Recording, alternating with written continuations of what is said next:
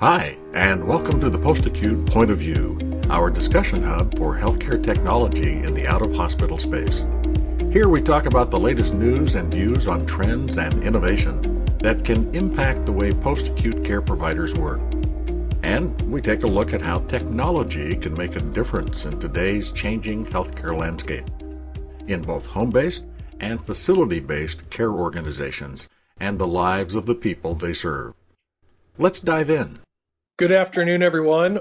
I'm Tim Regan with Senior Housing News. We're going to talk about nutrition management and senior living, which, if you're an operator, it's no secret that that's become a lot harder with the pandemic and its many pressures. I think we'd all agree that nutrition safety is critical to really any senior living operation. And there's evidence that having accurate nutrition data supports better resident outcomes. Also, I think there's evidence that sharing information across multiple domains can help operators plan meals more effectively and help them purchase ingredients for that. It can also be a great sales and marketing tool to increase occupancy uh, resident satisfaction, referrals. So today we are going to hear from three expert panelists on how operators can learn the secret ingredient of nutrition management. So I'm going to introduce our panel. Joining us first, we have Lee Kilmer.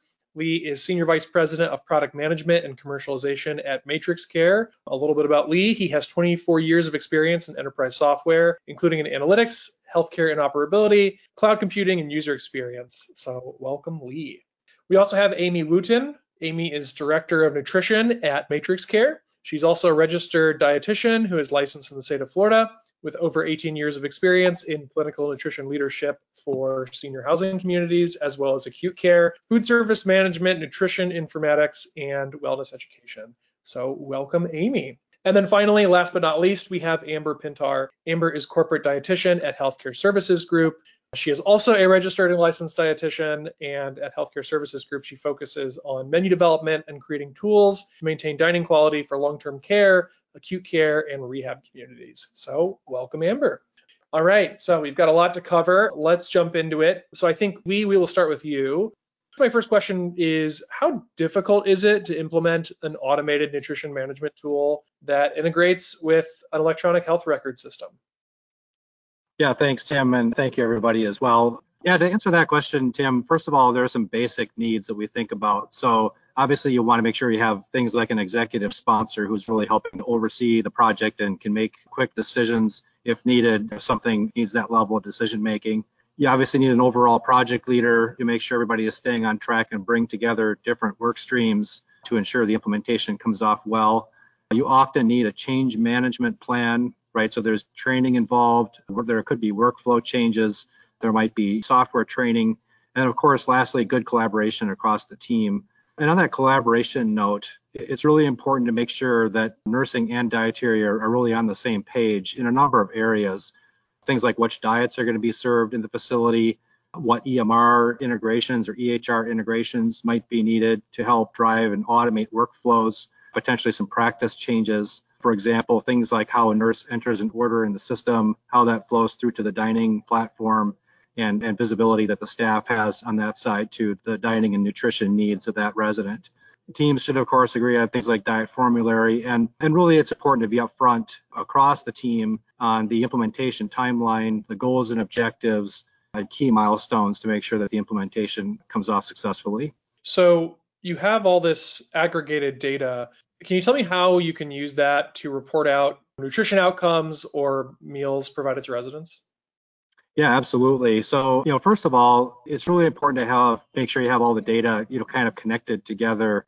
And it's ideal to have it, you know, really in one solution where the nutrition information is connected with the resident or the patient information, you know, really all within one one database or one system, which makes it a lot easier to uh, to gain access for reporting. And that allows you to really normalize the data into kind of a common format, connect that to the resident, and, and then drive reporting and analytics off of that. You know, some examples of where pulling that data together can help provide benefits. So things like having accurate and useful information for operators around their diets being served, who's being served, what the residents' uh, requirements are, information around the management of the dining operation, terms of uh, food costs and, and other things that go into managing the dining operation, monitoring things like weights or malnutrition for the resident, and information that can help promote or improve meal production. So when you think about you know really reporting and bringing data together it's key to think about what kinds of measurements you want to really understand the sort of the performance, if you will, of the dining operation, and then make sure you've got the information available and understand what information is needed to drive those kinds of measurements and help monitor performance.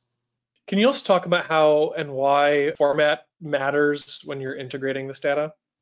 Yeah, format of the data is key. It gets a little technical talking about some of this, but you know, standardized data formats are how computer systems speak to each other and having codes in the data or common data structures and common understanding and terminology sets around the data is really key to driving efficiencies and driving insights and really is a, preferred best practice. So when you think about integrations using standards like HL7 or FHIR formats to really make sure that disparate applications or disparate systems can talk to each other is really, really key. And of course, without that standardization, can lead to a lot of problems. So standardized data can help promote things like exact census matching, making sure you're accurately identifying the rooms that the residents are living in, improving interdisciplinary care, improving safety, helping to drive staff efficiency, and even integration of things like food service items or nutrients, pricing across the dining service and across the production locations are all enabled by using a standard formats for data and making sure that that's what's driving the integrations. Absolutely. So I have a question for you about key analytics. We've talked about using technology and standardized data for dining services. So what key analytic can you derive from all of that? Yeah, for sure. So just some some basic examples that we think about just things like that help in the production or the management of the dining operation. So it might be things like you know what items are being served how frequently which orders are being placed. So really understanding what's being produced and how it's being consumed. Information about production just to make sure that really the the kitchen is operating efficiently and that waste is minimized as much as possible. Diet tracking, especially around the resident, just to make sure that they're receiving the diet and also the, the diets are being prepared or their meals are being prepared in the way that, that they need. Malnutrition awareness, which is something that we've been looking at a lot lately in terms of really understanding you know, risk of malnutrition and potential actions that can be taken to help uh, reduce that risk. And then, of course, being able to look at things like food and labor costs uh, which are so critical to monitor in long-term care housing. So I think the key is really to understand what kinds of metrics that you want to track around your dining operation and look for analytics that can help manage costs, monitor resident health and safety, and really provide or promote insights into efficiencies, especially around labor and production. So I have to assume that it's important to standardize your terminology when you're doing all of this. I mean, you you know, apples must you must compare apples with apples. I guess how does that impact the transition of data?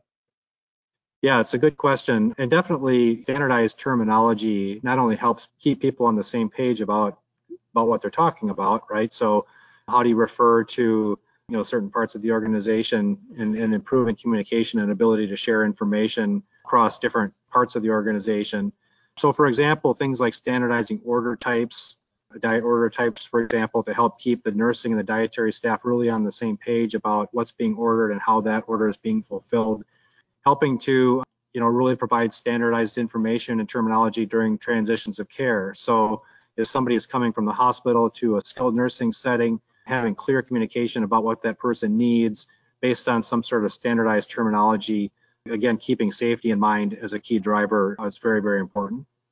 If, I, am a senior living operator, where would I go for standardized terminology or how would I look to do that?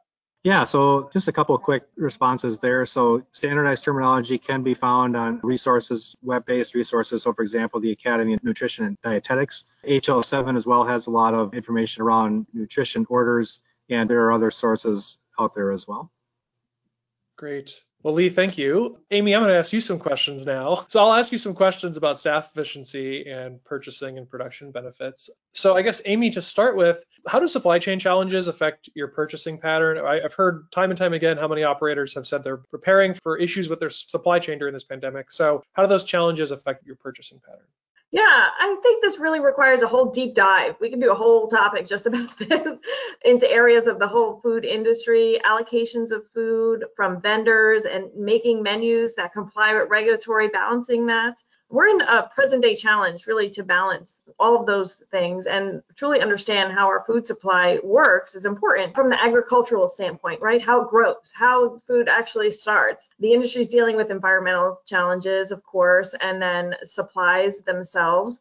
But what about manufacturers? They also are dealing with challenges to get that from the agricultural teams that produce the product and then packaging that, right? Think of all the man hours it might take to package up a product that they've received. They don't have staff just like the rest of the the country right now you know we're dealing with a major staff issue and then delivery challenges on top of that so getting that to the distributors and then those distributors getting that to you in the hands of the operators is a balance that our dining operators have to deal with those distributors have staffing challenges as well, loading the trucks, packaging that, maybe not having the availability that you, the operator, needs. So, you know, a lot of flexibility has to go in that. And then dealing with the gas prices. Hello, we have a huge gas price challenge. So those are coming onto that dining operator. They're a bit accustomed to dealing with this, but, you know, now more than ever with the pandemic and gas, and, you know, we can't go without saying anything about the Russian invasion to Ukraine. That's going to impact our entire food supply chain. They've learned to adjust quickly and resource products, right, properly, but they may look to monitor more closely to resources that are out there. And I would suggest using something like the USDA's website. They have a blog about the food industry, what's going on, so they can keep up to date with that. Also, your consumer report index about commodities and the prices and what's happening, so they can look to that resource. And of course, partnering with your food vendor. You know, they need to be your partner, not just your vendor making sure you're getting some information with them, timely sit down and have those conversations. What's in my supply? Maybe a weekly, you know, every other day conversation. What do you have? How can I make my menu work with what you have to deliver to me? Some tips also at the facility level, you know, I would say having a conversation with your residents, your customers, whoever you're serving, you know, routinely. We're in the supply chain challenge. This is what's going on. Bring it to the forefront to them so they understand your flexibility that you have to you know, ask of them about menu changes. Maybe make a menu that's a little more not as far out. Most operators work to do things like a four week cycle. Maybe you go to a two week cycle and a little more flexibility there. And then be adaptable maybe to different brands, even, right? You shouldn't be stuck in the same brand you always buy because it might not be there. So maybe try another brand that might offer the same product yield or nutrient yield that you would want. So those are some challenges and some tips that they could go. You know, I talk with a lot of senior living operators in my day to day, and I, I, often hear, I mean, obviously the staffing problems are widespread. I think if you're a senior living operator, you're having them right now. And one of the ways I hear operators talk about solving some of those challenges is through technology. Uh, so, how can technology help with staff efficiency? Yeah, I mean, right off the bat, technology is our time saver. Everybody uses it to make their life faster and easier. So it's going to take that manual steps that they may have been doing in the past, those hand writing down selections, going to count tallies right off the table. Now they'll be able to automate that for them, having that tool in their hand to do so. You know, the staffing crisis that we're in, of course, the dining operators are dealing with that, and they need this now more than ever to have the technology so their staff can be more efficient. If you don't hear anything else today, you, that's what you need to hear. This technology makes your staff more efficient because we're definitely in that crisis. It can help them, again, take those orders and get those selections in real time. Maybe make adjustments to menus and recipes quickly when they don't have it available. Talking about recipes, it can automate that process where you don't have to recalculate how much you're serving because your census has changed so drastically, or you know a product has changed. Now I have to adjust my recipe and how I'm producing that whole ease and flexibility that technology offers is key for your operators. Great. And just as an aside, I see all kinds of interesting technology these days. So it is it is fascinating. So another thought, I hear this from operators sometimes too. How can using technology streamline production in your culinary program to avoid things like food waste, which is a big focus for some operators? you know, it's key. Technology is key to any kitchen operator to have fine-tuned production. We want to make sure we're being efficient, not wasting food. Nobody wants to throw it out. No one wants to waste the efforts of the great cooks and chefs that they have in their operation putting that food together. So using technology can help provide those accurate tracking of how much to produce and when, as I mentioned, that real time counts, you know, not to be repeating myself, but that's really the benefit of technology and food waste. So you know what you're producing exact amounts, you know, exact details, and you're not wasting any food that way. It really can help quickly remove any worry of how much you're producing or how much you're leaving on the table, so to speak. Also, I mean, with the COVID 19 pandemic, obviously technology has played a, a, a, great role, I think, in keeping residents connected and in their communities. But how has technology helped with dining services in senior living during the pandemic?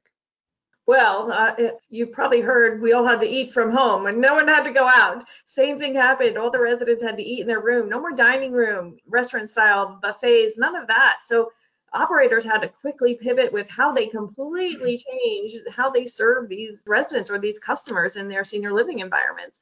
They had to redesign not only their staff, but maybe their production details to service that how they're going to get those resident preferences, that what they like to eat, when they like to eat it. So having the technology, if they've already had it implemented, they were ahead of the game. They could just go on their computer, adjust where their rooms are going to be assigned to, no longer eating dining room. Okay, I have to reserve them in their room. So it was pretty easy for them, so to speak. But then it allowed them also to go mobile. They can take that technology and go ask the nurse who's the only one allowed in the room to get the preferences and put them on the tablet. So you have that, you know, and it really changed how they completely did their operations. And some of that, you know, is maintained still today because they found the technology has really benefited them in how they service. Some kitchens even became shopping stores or grocery stores, so to speak, so where independent living residents would maybe be able to order their food right from the kitchen and be uh, delivered to their room or their location where they were housed making payments online, doing that point of sale situation all became a lot more easier with the use of technology. And just probably a challenge that was in there with that also was for those seniors that may not be adaptable to technology, right? They were not familiar. So you had that learning curve that they had to deal with. But having that user experience be simplified, I think is key. You know, so taking a look at technology that's really simple for the user is very important. And I think, you know, if, if you've been reading senior housing news, then you've been reading stories about how important it has been to use technology to keep residents engaged as they are having to stay in their rooms. I actually do want to spin that a little bit though. If I'm a food operator specifically, you know, I'm not in activities or programming. If I'm in culinary, why do I need technology to drive engagement and satisfaction to reduce turnover? Yeah, for your staff, for sure. You want to make sure they need technology to live, right? They want to use their phone, they want to use their tablet, they want to have that connection all the time. So it attracts people if you say, I have a, a tablet for you to use to do your job and be more efficient. It attracts them to say, I can run my reports right here for you so you can make your job a lot easier. So you don't have to sit there and hand count everything. I think that's really the benefit to keeping and reducing staff involve them and engage them in the technology that you're using on your campus. So even the dining operator, that team is familiar with how frequent technology is used today. So they should be able to be involved in that and have buy-in and want to be able to use that technology to their benefit for their everyday. It really helps keep you guys engaged as far as your dining operations with your team members and then to keep your team members interested so they don't go down the street to get the job down the street. Great. All right, Amber, I want to ask you some questions now. We'll talk a little bit about nutrition safety, meal planning, and food cost control. I guess my first question, just sort of give us an overview. How does technology improve nutrition safety? All right. So I think that we can actually approach this from two different angles. First, more relevant to me is from the menu building side. So we use menu management software to build our menus, including our therapeutic diets, our texture modified diets. You know, we review the allergies and we really want to make sure that we are building a bulletproof menu and system that we feel good sharing with our clients. So being able to use the technology to review our diet extensions, you know, ensuring that there is is consistency for our therapeutics and consistency modified diets. That's really key for us. There's a lot of nutrition reporting, including our nutrition reports, our cost reports that, you know, we're getting real time information from Food Data Central for nutrition reports and costing reports from our purveyors, as Amy had kind of mentioned a little bit earlier. So, from that aspect, from the menu building side, we feel very strongly that technology is extremely important for managing on our end for the menu build. As far as the nutrition safety, I want to go back a little bit to what Lee had mentioned regarding the integration between the medical record, the EHR, EMR to the menu management software. So we do have an integration that supports more of like a real-time communication of resident information. And that's really imperative and key to ensure that our residents, our clients are staying safe. So think about the staffing challenges, as, as Amy had mentioned, we know that everyone is experiencing that from nursing, activities, dining. So being able to have that integration and the communication through that technology really reduces a miscommunication or a missed diet requisition slip where, you know, maybe the kitchen wasn't made aware of a diet change for a resident or a resident, you know, shouldn't receive a tray because of a procedure. So it's really imperative to use technology to the fullest extent, use the integrations that we have have to ensure that we're keeping everybody safe. Yeah, those are great points. You know, I think it's no secret that senior living communities are full of different dining venues these days bistro, family style, fine dining, buffet maybe before the pandemic, private dining, all this other stuff. So, how does technology help senior living organizations keep up demand for their different dining venues, such as the ones I just mentioned? Sure, absolutely. So I think that technology is extremely helpful in streamlining the information that we need from many different sources. So we can get the information from the medical record if it's more of a long term care community. There's also point of service that our clients can use to order if they're in more of that dining room setting. But it's been extremely important, especially through this pandemic, where we've had a lot of our communities have to go to in room menu service versus the dining rooms and the buffets to really streamline the information information we're receiving into the reports for production, ordering, you know, our shopping list to ensure that we are we're getting all the information that we need. So I think that technology we need to stay relevant. I think that we're always going to be pushing the envelope to see that the technology is staying up to, you know, the times and we're not putting out an antiquated system. You know, I think the pen and paper service is a little bit outdated at this point. I think our, our clients are really expecting to see that we're staying up with the times and we're able to offer kind of the most up to date services. So I think that really the most important thing to be able to offer is a little bit of consistency across all of those different dining venues. So, how can technology be leveraged to enhance things like wellness and just in general the, the residents' dining experience? Sure. So I think that a few years ago when we started seeing nutrition information at restaurants and dining establishments, I think that really opened up everyone's eyes to reviewing the information that's there, looking at the choices available and being able to make an educated decision on what is going to be a good meal for me. You know, we all have different health ailments. We're working in long-term care communities, we're working in assisted living and independent living where maybe the needs are going to be different across all of those centers. So being able to provide nutrition information just from the ordering screen. In long term care, maybe a little bit more relevant than assisted living, really being able to narrow down the selections for the population for what's relevant for their diet and consistency. So they, you know, maybe they're not seeing the whole menu, they're seeing what would be appropriate for them. I think that is one step in really more so the wellness. I think for the residential dining experience, it's really important that we're staying up to speed again with that technology and we're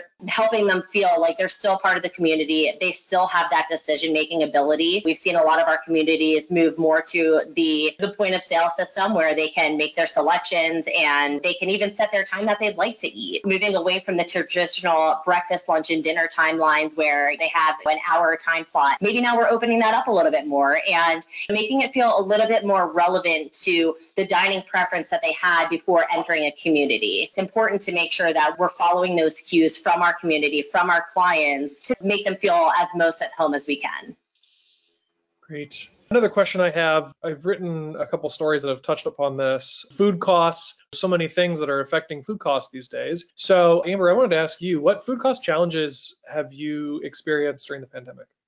I think Amy touched on a lot of it. Obviously, there has been inflation. I think we have all felt that. Even going to the supermarket to pick up our normal order of groceries, it's a lot of inflation in there. But in addition to that, we've dealt with a lot of product availability concerns. We have had our vendor partners narrow down their line of products that they've been producing because they don't have the staffing and the manpower to be able to switch the line to create all of the different products that we've kept in our menu suite. So we've really had to kind of narrow down down to a core selection of products. Maybe instead of a chicken breast and a chicken thigh and bone in chicken, we may have had to kind of scale that back a little bit based on what our manufacturers are putting out. In addition to the product availability with the shortage in transportation, maybe our operating companies aren't receiving the products that they had anticipated that we've specced out. We know it's a good product. We've cut it, meaning that we've tested that product using our own recipes. So we've had to really pivot to maybe using a different cut of meat or using a different supplier or brand in that sense. So that way we're ensuring we're still getting a product in there. But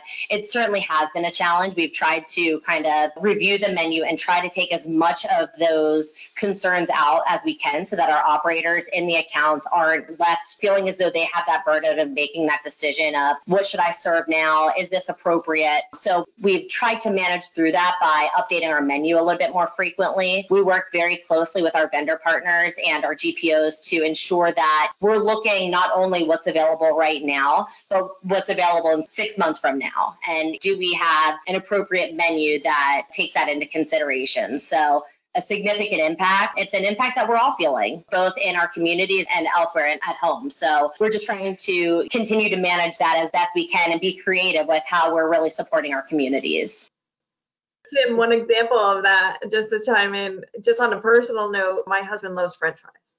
Loves it. There was like a couple weeks went by in the grocery store, you cannot find French fries. As Amber said, they had to pivot and change how they're producing different products just for the staffing and the availability of the product. So, you know, everyone probably has that one personal issue that they couldn't find in the grocery store. And by state, by region, they were seeing the impact just another example of that and, and something that we may have seen or felt the impact of are, are soup manufacturers. I'm not going to mention any name brands. I think we know a few soup manufacturers, but just really narrowing down the line of even canned soups.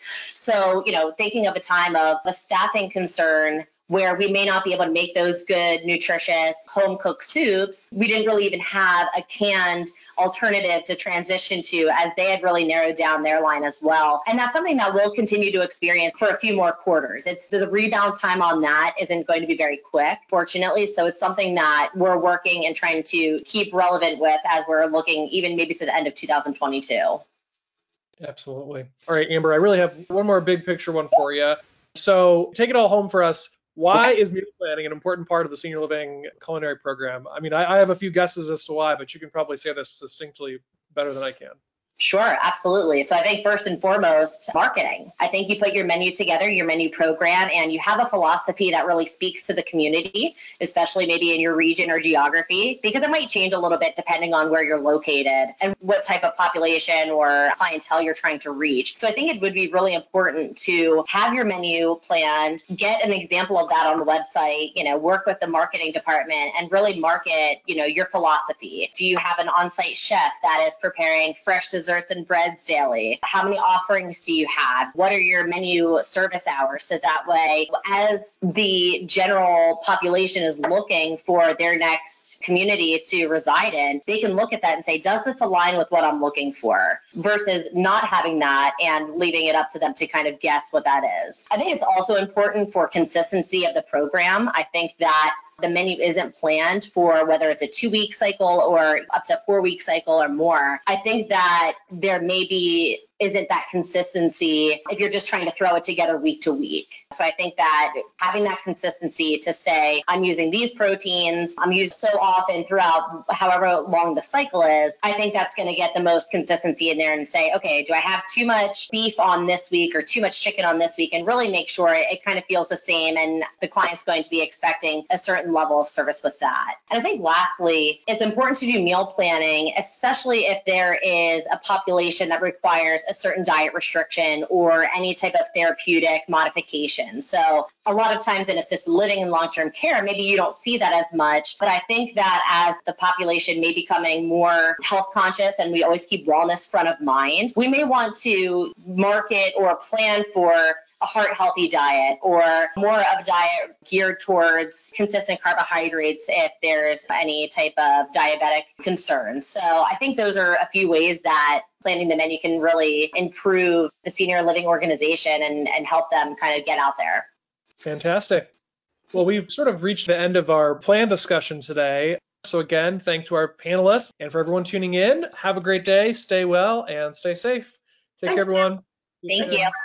Thank you. That concludes the latest episode of the Post-Acute Point of View from MatrixCare. We have a lot of guests and topics coming up that you won't want to miss, so be sure to subscribe. If you've enjoyed today's podcast, and if you have a topic you'd like us to discuss, leave us a review. To learn more about MatrixCare and our solutions and services, visit matrixcare.com. You can also follow us on LinkedIn, Twitter, and Facebook. Thank you for listening. Be well, and we'll see you next time.